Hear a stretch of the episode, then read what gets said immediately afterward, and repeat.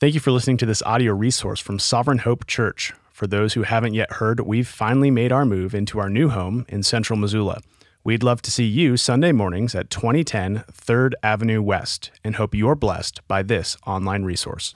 Lord Jesus, uh, we come before you today and we just want to uh, pray before we get rolling too far um, for uh, Jerry, who is in the hospital today, two days prior to her 96th birthday with COVID. Um, she's the mom of Monique, mother in law of Mike, and we just pray that you would continue to heal her, that you draw near to her in her suffering. And Lord, we thank you that the hope of the gospel that we will hear preached, that we have already heard prayed, that we already joined in in singing, is hope for those who are both sufferers and saints. It's hope that reaches into our experience and reminds us uh, that this world is not our home, that we have the promise of life everlasting for those who come to Christ in faith, and that the, the portrait and picture of redemption is so compelling, so profound that it invades the brokenness of our world. It reorients our hopes, our desires, and our wants. And Lord, as we see today, it gives us marvelous faith. We pray that your word accomplishes its work this morning. We pray this in your name. Amen. What does it take? What do you think it would take to cause Jesus to be amazed with you? What do you think Jesus would value most about your life? What do you think would please him, cause him to move towards you, to grant you salvation, to consider you, to give you assurance of faith through the promise of the Holy Spirit, to save you?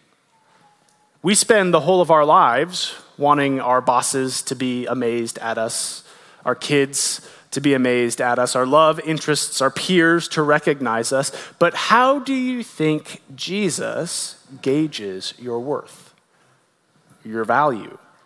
What is most impressive about you in the eyes of God Himself? Today we find a remarkable story as we've been working through the Gospel of Luke. In fact, today's story, which is also in the Gospel of Matthew, it stands unique from anything else in Jesus' ministry. As we've been working through the Gospel of Luke, Jesus' fame has been increasing and crowds are flocking to him who are amazed at his power, amazed at his miracles, amazed at his message. And this would make sense. Jesus is amazing. He's miraculous. He is the second person of the Trinity in the flesh, fully God and fully man. Even to those who don't believe his message, they are amazed at his mighty works, the signs of the kingdom which accompany him. But what if I told you today that this amazing, miraculous, and marvelous Jesus is actually amazed at someone else? Someone perhaps just like you. The privilege we have in this text today is encountering Jesus' only interaction in all of what's been shared with us in Scripture of Jesus marveling at someone. Today we meet somebody who amazes Jesus Christ himself. You see, it's one thing for my kids to see me as amazing, it's quite another thing for Jesus to see me as amazing. So, what do you think it takes for Jesus to be amazed at you? You might think we love good doctrine here. We know the doctrine of total depravity, that is, that we are sinful in every process of our mind. We are broken. You might think, well, Jesus isn't amazed at us because we're sinful. But that's not what we see in this text. Jesus marvels at a sinner just like you and me. But then you might think, well, Jesus would marvel at something that we find marvelous by worldly standards that is power, might, success, generous works. But by the end of this text, we will see that Jesus does find something amazing and it's hidden in a posture the world finds foolish. Today we will see that Jesus doesn't marvel at mighty works, but he marvels at humble faith. And our question today then is what is the anatomy, what is the nature of faith that causes Jesus to marvel? What does it say about our own hearts, about the way we view our world, those around us, and most specifically about Jesus himself? And our big picture today is this is that marvelous faith views everything through the lens of Jesus' value and Jesus' power. Marvelous faith, to put it simply, first marvels at who Jesus is in light of who we are. And we're going to see this in two primary ways. We're going to be in Luke, as Daniel read, Luke chapter 7, verses 1 through 10. In verses 1 through 5, we're going to see a statement of worldly worth. And then in verses 6 through 10, we're going to see a contrast, and that is a statement of gospel worth. So, having this framework in mind, you've already heard this story read, but I'd like you to read it with me again and see if you can sense the tension in this text. This is Luke 7, beginning in verse 1. After Jesus had finished all his sayings in the hearing of the people, he entered Capernaum. Now, a centurion had a servant who was sick and at the point of death, who was highly valued by him. When the centurion heard about Jesus, he sent to him elders of the Jews, asking him to come and to heal his servant. And when they came to Jesus, they pleaded with him earnestly, saying, He is worthy to have you do this for him, for he loves our nation, and he is one who built us our synagogue. And Jesus went with him. And when he was not from the house, the centurion sent friends, saying to him, Lord, don't trouble yourself, for I am not worthy to have you come under my roof. Therefore, I do not presume to come to you, but say the word, and let my servant be healed. For I too am a man set under authority, with soldiers unto me. I say to one, Go, and he goes. To another, Come, and he comes. And to my servant, Do this, and he does it. When Jesus heard these things, he marveled at him. And turning to the crowds that followed him, he said, I tell you, not even in Israel have I found such faith. And when those who had been sent returned to the house, they found the servant well. And so here we have the story of a servant, of a slave being healed, and yet the main character is the servant's master, the Roman centurion. And it's in light of this that we encounter our first statement today, and that's a statement on worldly worth. And we're actually going to see this in two ways. First, we're going to see a challenging of worldly worth, and then oppositely, we're going to see a championing of worldly worth. And we see right off the bat the systems of worldly worth being challenged. If you recall what we spent the last four weeks in the Sermon on the Mount and the first couple weeks leading up to that, so the last kind of six or seven weeks, we've seen Jesus doing some unique things in his ministry. As he's gaining fame, more and more Israelites are flocking to Jesus. He's appointed 12 apostles, 12 Jewish men to be his special ministers of the message of the gospel. And in the Sermon on the Mount, he just gave his disciples clear marching orders on what a life of following Jesus should look like. He's given men and women a picture of how this new Israel is to live in contrast with the world. And so we would imagine that the Messiah, the King of the Jews, the true living Israel, after giving all of these instructions, that what would follow immediately after these events are the works of Jewish apostles applying themselves to this truth in profound ways. And the culture of this day, much like our own day, was heavily ethnocentric. People took pride in their identity, their national identity. They resisted from the aspect of that. They understood themselves from the aspect of that. Their diversity introduced unique challenges. And at this time, Israel was occupied by Rome. As we discussed earlier, it was under the Roman general Pompey that uh, uh, R- Russian Roman forces. Russia has a tendency to just invade whatever, and so we could maybe say that. Uh, but Roman forces rolled into Jerusalem with Pompey, and with great bloodshed, put down a Jewish uprising. And from that point on, Israel learned its place. Rome withdrew, but they left Roman legions in the area. And those legions were meant to be peacekeepers, Roman influencers, and watchmen keeping eyes on Israel, which had a history of rebelling. In fact, one of the very disciples Jesus called, we met earlier in chapter 6, his name was Simon the Zealot. And when it says zealot, it's not just describing his demeanor. He belonged to a political party called the Zealots. Those were Jewish individuals who were zealous against Roman interest. They were zealous for a free and privileged Israel.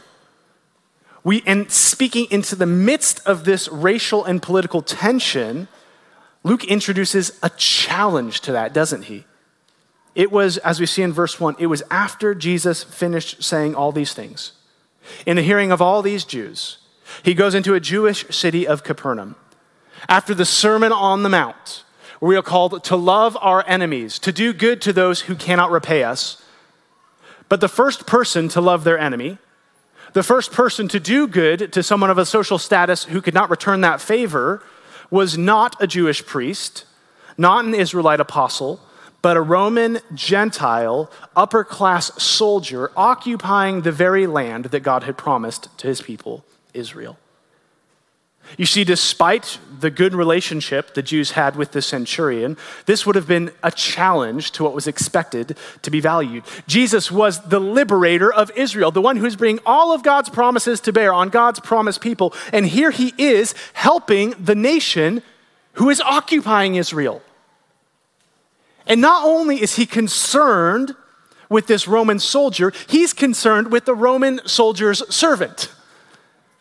It's not only a bad social order, but it's the lowest tier of that social order. How could Jesus expend his ministry power here? And that's because the ministry and the good news of Jesus Christ is a challenge to our own expected places of value and worth. Jesus is actively shaping all throughout the gospel who is worthy of his ministry and who can follow him. We've seen this all throughout Luke. Jesus did not come to call the righteous, but the sinners. The gospel challenges, we know the gospel challenges our places of worth and power. And yet, don't we also know that despite what we know to be true in Scripture, we often find ourselves championing those same places of value and power when it seems to benefit us? And we actually see this in this text. Interestingly enough, it is the Jews who boast in the perceived worth of the Roman centurion. And so, even though Jesus is challenging these power structures, it is the Jewish elders who affirm these power structures. This is the second thing we see a championing of worldly worth. Look back at Luke 7, verses 1 through 3. After he had finished saying all, after he had finished all his sayings in the hearing of the people, he entered Capernaum. Now, a centurion had a servant who was sick and at the point of death, who was highly valued by him. When the centurion heard about Jesus, he sent to him elders of the Jews, asking him to come and heal his servant. And when they came to Jesus, they pleaded with him earnestly, saying, He is worthy to have you do this for him, for he loves our nation, and he is the one who built us our synagogue. So now we see a little bit more clearly as we kind of circling this text the problem here.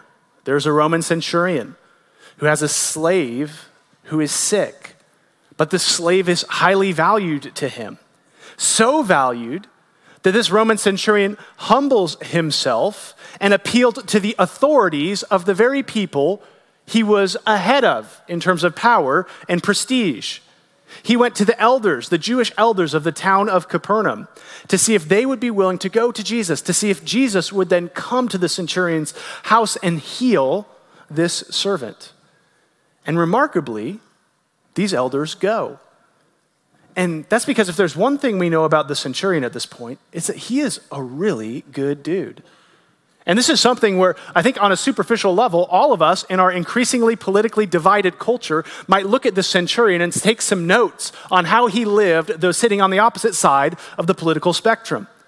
He valued this servant who was beneath him so much that he was willing to humble himself, almost abase himself, going to those who he was ruling over.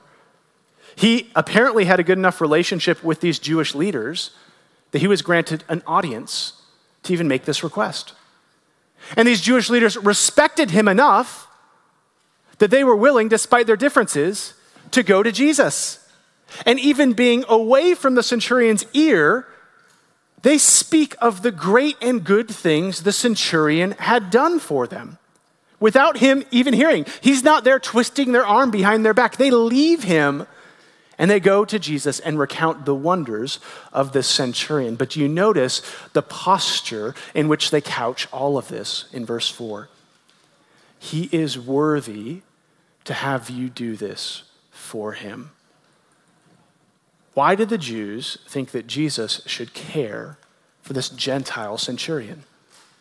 Because look at all he's done. Look at all of his work. And there's great irony here, isn't there? When we read the Bible, we need to remember that we're reading about real people in a real place in a real world.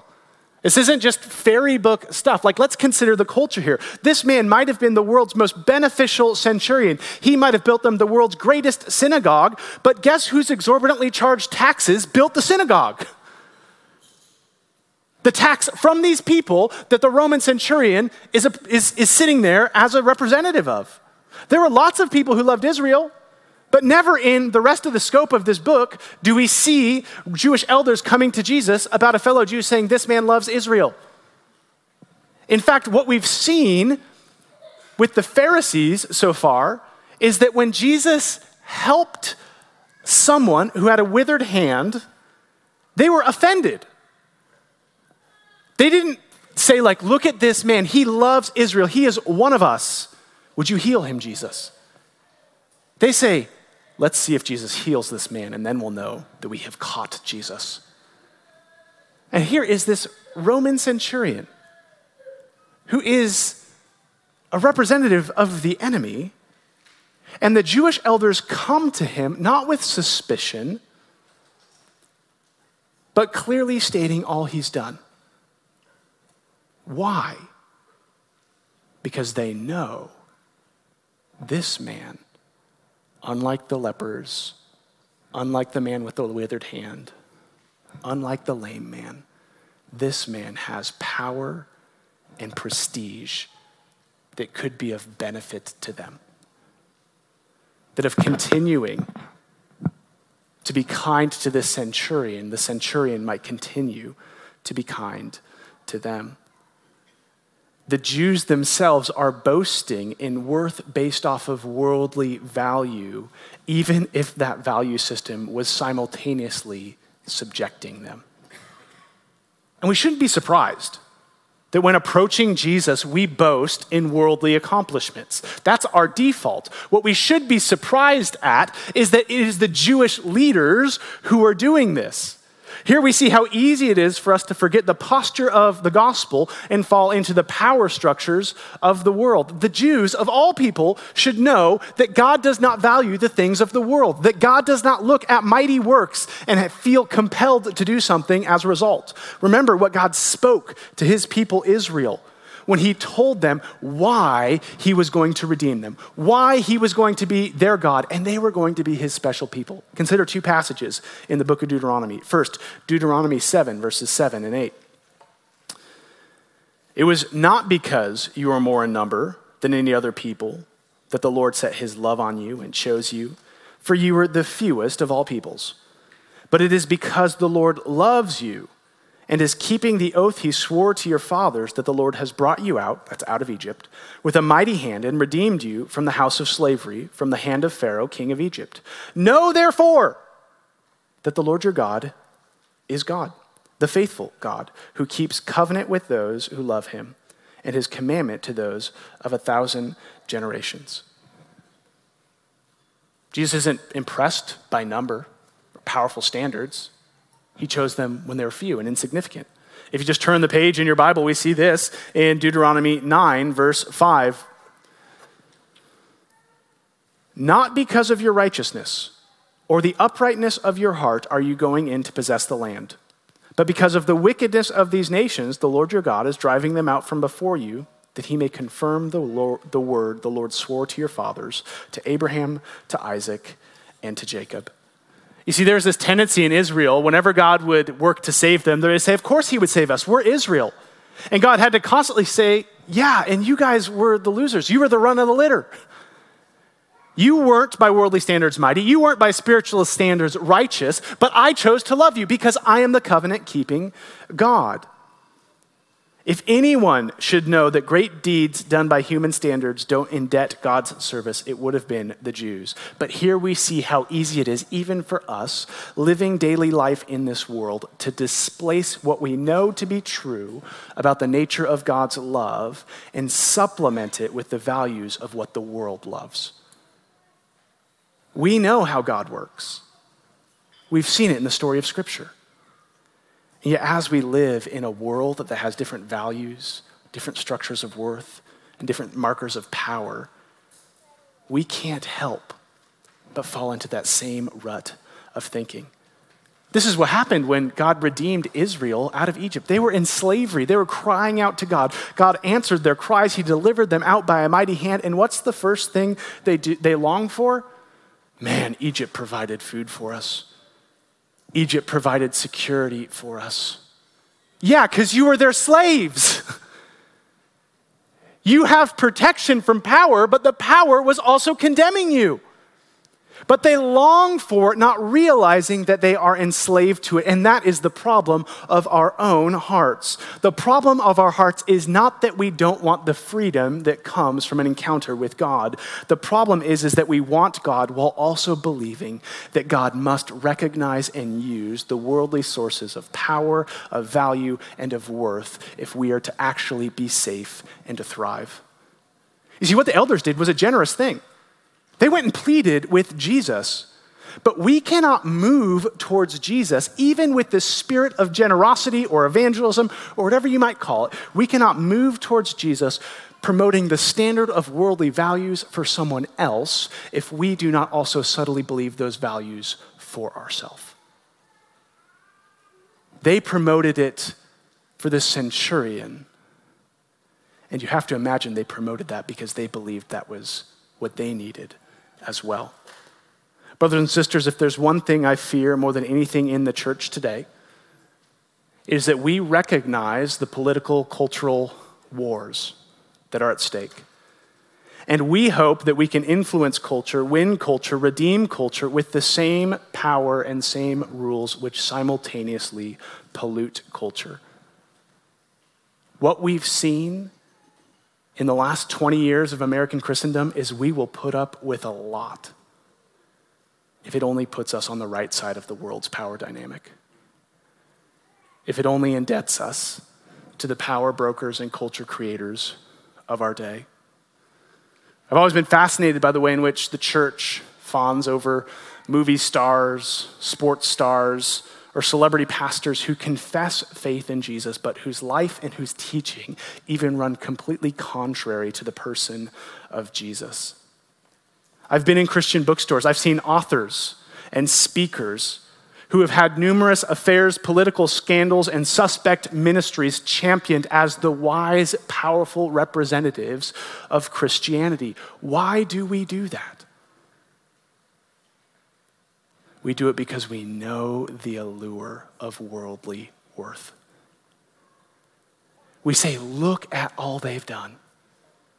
He is worthy of it. Imagine if all of that power, if all of that influence could be used for the growth of the gospel.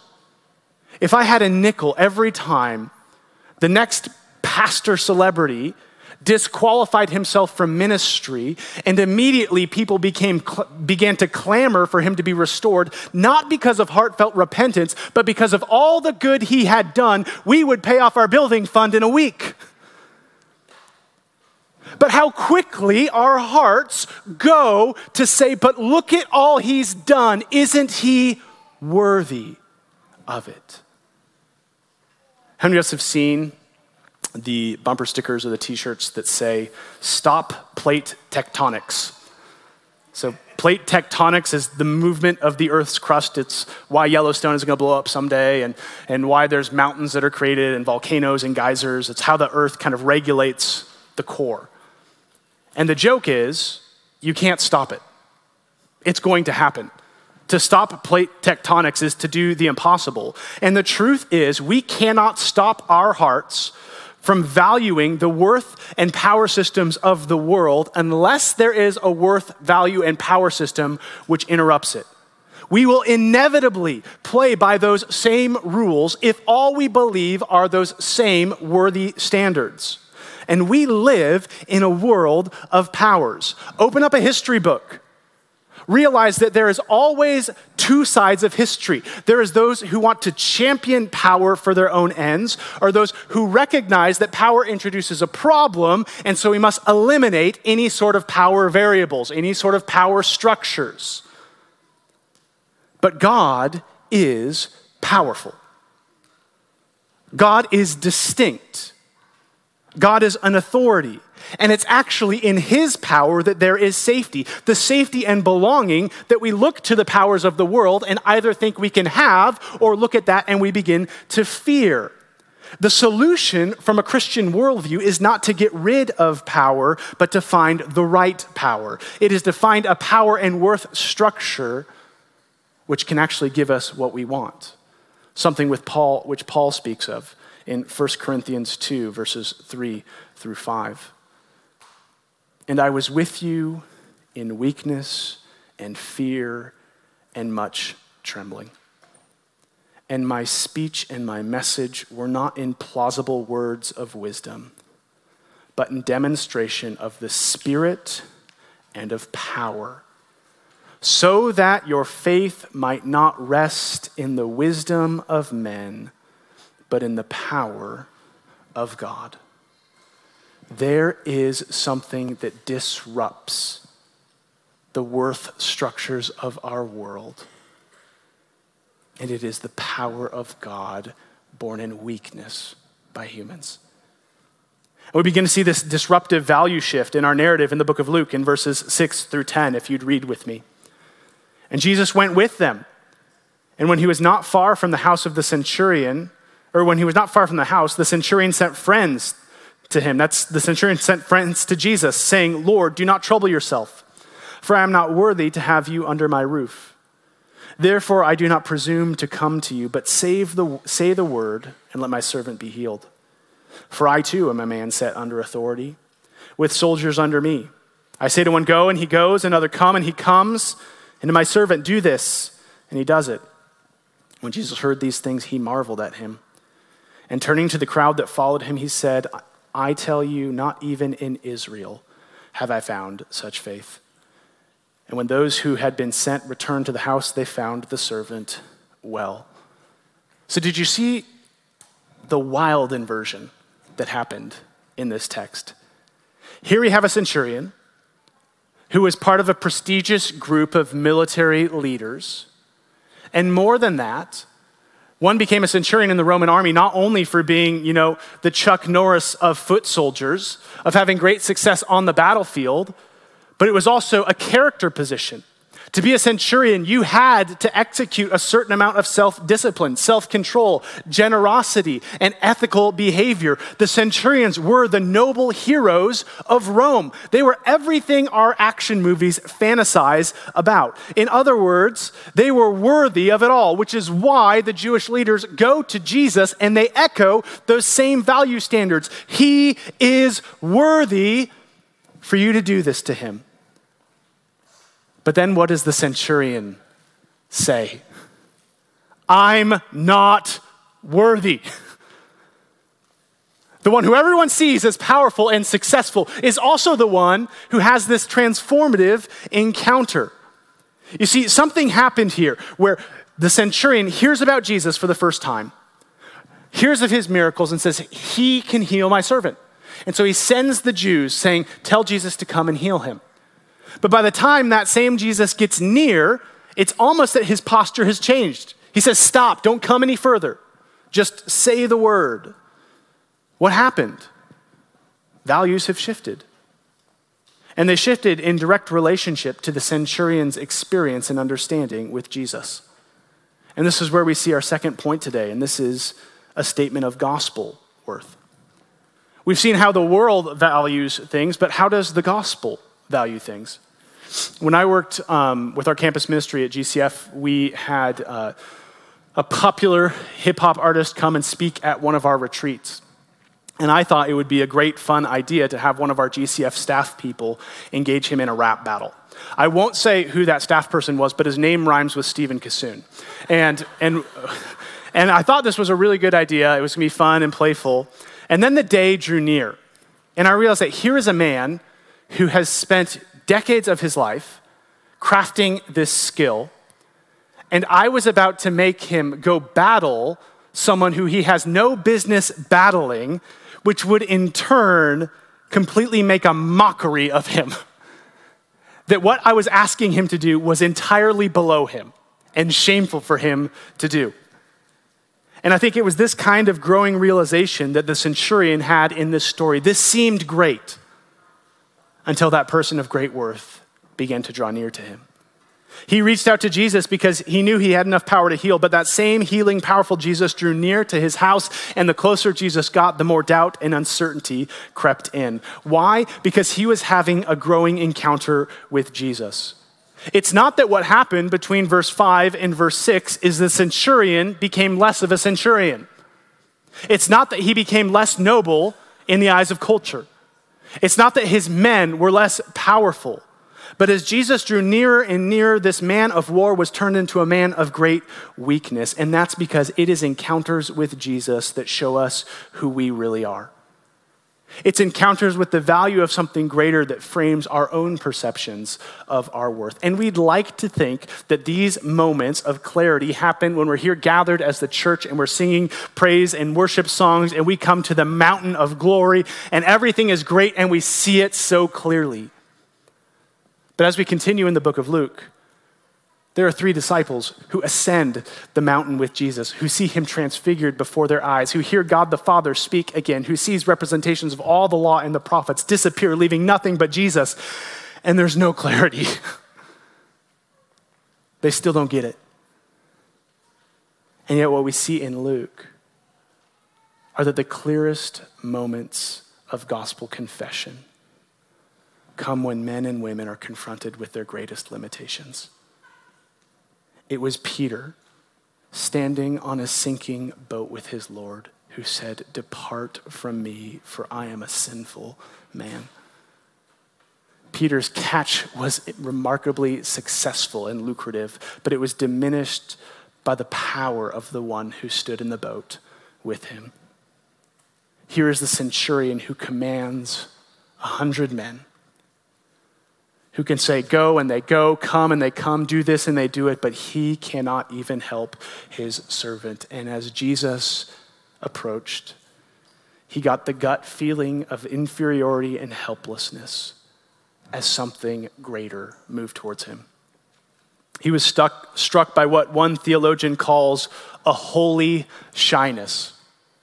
He's writing that anyone who studies God by proxy studies themselves. It's in seeing the unlimited nature of Jesus that we see the limitations of ourselves. He says this He says, As soon as we consider what it means that we futile, finite, sinful creatures should know God, a holy shyness takes hold of our souls. We're the one who is like, Yes, this is great. We get a little shy, a little self conscious. And what led to this holy shyness? This marvelous faith that followed, what was the anatomy of it? Well, we can tease out four realizations this centurion had, which changed the perception of his own worth and produced a faith, faith which amazed Jesus. And we'll touch on these briefly. First, we see he had an understanding of Jesus as Lord.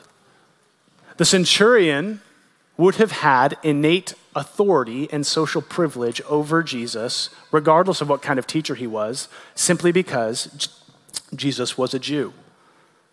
On top of that, being a centurion, he was indoctrinated with the code that Caesar was Dominus et Deus, both Lord and God. But remarkably, the first word of the encounter of this nearness to Jesus was not that Caesar was Lord, but that Jesus was Lord.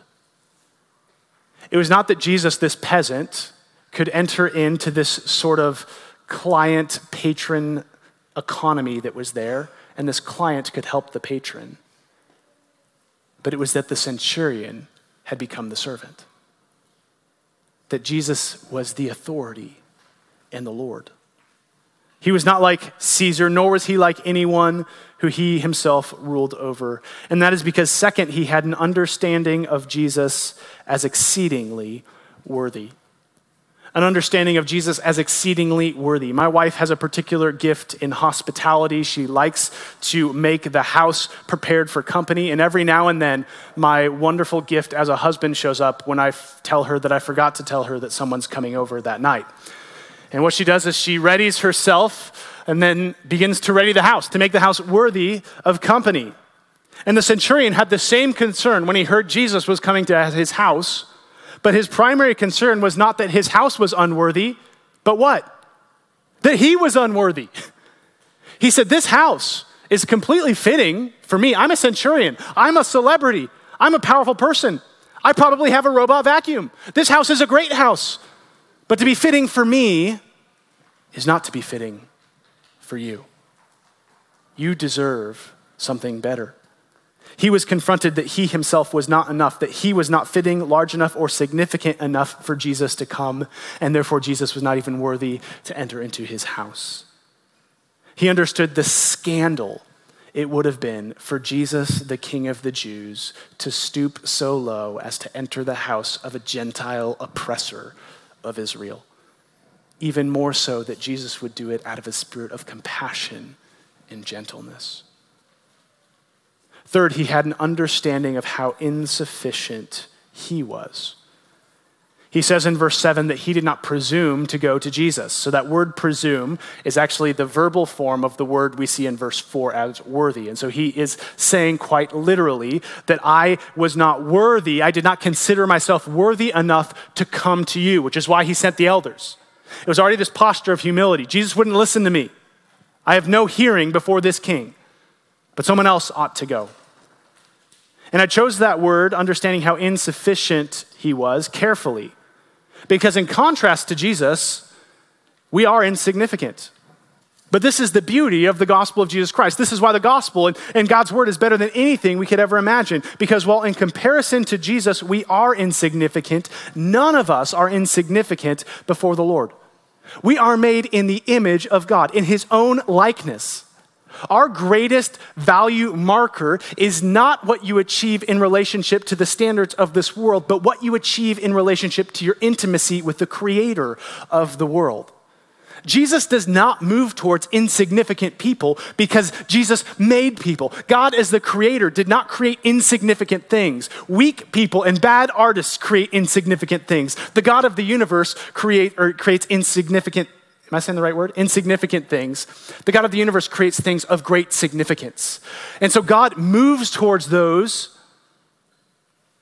who are significant because they're made in the image of God, but who are woefully insufficient. That is, that though made in the image of God, our sin has caused us great failure. We are insufficient to look, to behave, or to act or deserve anything other than what we are broken people, sinful people living in a broken world. It's one thing for this centurion, which would have been counterculture for the day, to act on behalf of his servant. It's quite another thing for Jesus to act on behalf of insufficient sinners. But that's what Jesus does in the gospel. He moves towards people not because of what they might be able to provide by their own power, but what the might of grace in the gospel of Jesus Christ might provide in and of itself. And this is what led the centurion to say, I understand authority. Centurions were the, the backbone of the Roman military at that time. And there was the foot soldier, the individual soldier, and they would be gathered into units of eight to 10 men. And 10 of those units would be gathered as a century, and they would be led by a centurion. But then the centurions were also under men. The Jewish historian Josephus described this structure in this way. He said, of, This is the structure of the Roman military. He said, In the morning, the soldiers go, every one, to their centurions and these centurions to their tribunes to salute them, with whom all the superior officers go to the general of the whole army, who then gives them, of course, the watchword and other orders to be by them carried to all who are under their command. And so this centurion, who is king of his own domain in Capernaum, understood that he too was under authority. He knew the powerful word of authority which called him to response, and he knew that Jesus was one who was not under authority, but in authority. And this is where we see the fourth posture of marvelous faith that is an understanding of Jesus' power. And here's where I want us to just sit under this for a little bit. What would these Jewish elders have done to have the exact same power and privilege as this centurion. Isn't that what they wanted? Oh, that they would be the rulers, that they could speak softly because they carry the big stick. In our world, have you ever looked at those in positions of worldly worth or of political power and said, if only I could have that? But here, the one who has that speaks. And what does he say? I too am under authority. There is no more honest confession than every place of worldly power, except for I too am a man under authority. Every position of power, as influential and seemingly untouchable as it might be, is under the authority. The mighty dollar is under the authority of inflation and depression the mightiest and most sustainable man in the world, shows his subordination the moment he has to put on a rain jacket or turn on a light switch. We can't control and are, in fact, controlled by the weather, the sun, the turning of time, which moves regardless of your opinion or not. And the Bible calls us what this subordination actually is it's called mercy. In the book of Matthew, Jesus says that it is God who sends rain and sun on the just and the unjust. Why? So that you might see the authority of your Father in heaven. And the centurion here sees that we are all under authority. To climb the highest ranks by worldly power is to still have no power to fix our greatest need we might, by worldly standards, and this is the danger of worldly standards, is that we can amount to much. You can accumulate much. You can be worthy of much. But by the standards of Jesus, it amounts to little. But here, Jesus, the word speaking authority worthy God, comes to those who are insufficient and in great need. And the good news of this text is that he is not troubled to care. He is not troubled by your lack of worth. In fact, he came for it. This is what amazed Jesus.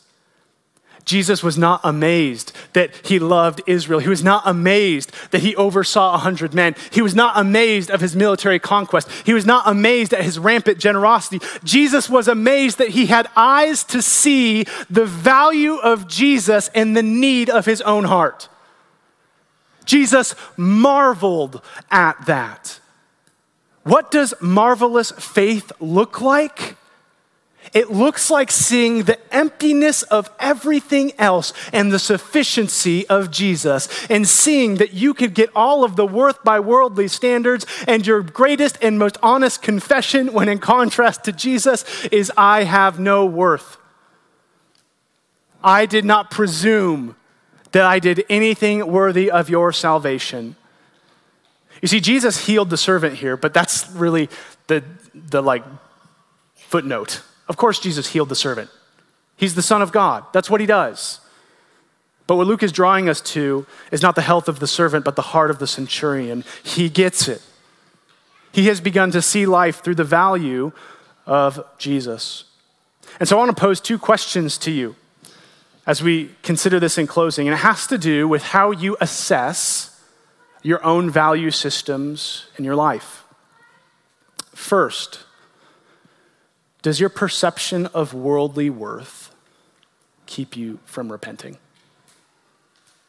Are you unwilling to confess your sins to God or to others because you fear what that might diminish by the measure of man? Are you fearful that coming to grips with your sin harms your perceived value in the world? If that's you, I hope you see the gospel speaks into that that what we ought to be most ashamed of is not sight that sees things as it is, but a blindness that refuses to acknowledge the truth. That we are not worthy, but Jesus is not troubled by your sin for all who come to him. Second, does your perception of worldly worth keep you from obeying. There are acts of obedience which look foolish, weak, and pointless by the power and worth standards of the world. Try this. Try not having the last word in an argument on Facebook or with your coworker. See how powerful you feel. You won't think, I am the wise man in Proverbs who does not need the last word. you will think, everyone else here thinks I lost the argument and I'm stopping because I have nothing left to say. But we do not gauge ourselves by the world's values. There are moments of obedience which will cause you to look less adventurous on Instagram, to have less toys in your garage, and less notches of success on your resume or your bedpost. But the gospel speaks of a value and comfort of finding worth in submission to Jesus' value structure, which is the cross, and not that of the world. What makes you amazing? Consider in closing Jeremiah 9 verses 23 through 24. Thus says the Lord Let not the wise man boast in his wisdom, let not the mighty man boast in his might, let not the rich man boast in his riches, but let him who boasts boast in this, that he understands and knows me. That I am the Lord who practices steadfast love, justice, and righteousness in the earth, for in these things I delight declares the Lord.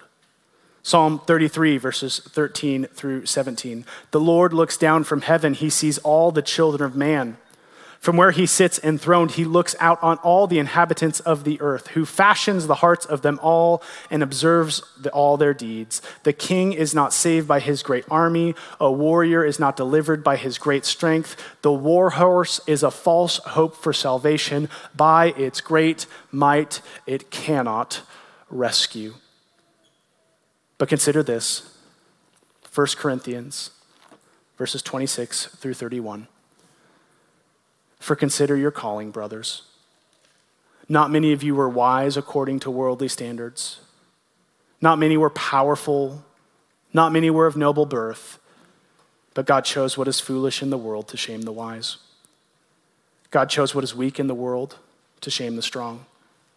God chose what is low and despised in the world, even things that are not, to bring about things that are, so that no human being might boast in the presence of God. And because of him, you are in Christ Jesus, who became to us wisdom from God, righteousness and sanctification and redemption, so that as it is written, let the one who boasts boast in the Lord. Brothers and sisters, what the world fears as terrifying is precisely what Jesus views as marvelous. Marvelous faith flies like a dart into the heart of all the world treasures. Marvelous faith transforms us into servants of one another and lovers of Jesus. And it begins not in a boasting of what we've done or what we are able to do, but a humble confession of what only Jesus can do. And I can tell you this as I've sat with this text, I can't quite chase all the places where my heart is influenced by the power and worth of the world. But just as I've looked this week with the mirror of Scripture, I can tell you it runs deeper than I ever thought. But God grants us grace to see that we might surrender our value and our worth and come to the one who is not troubled with our weakness, but has come to heal those who need him. Let's be a church of marvelous faith. Let's pray.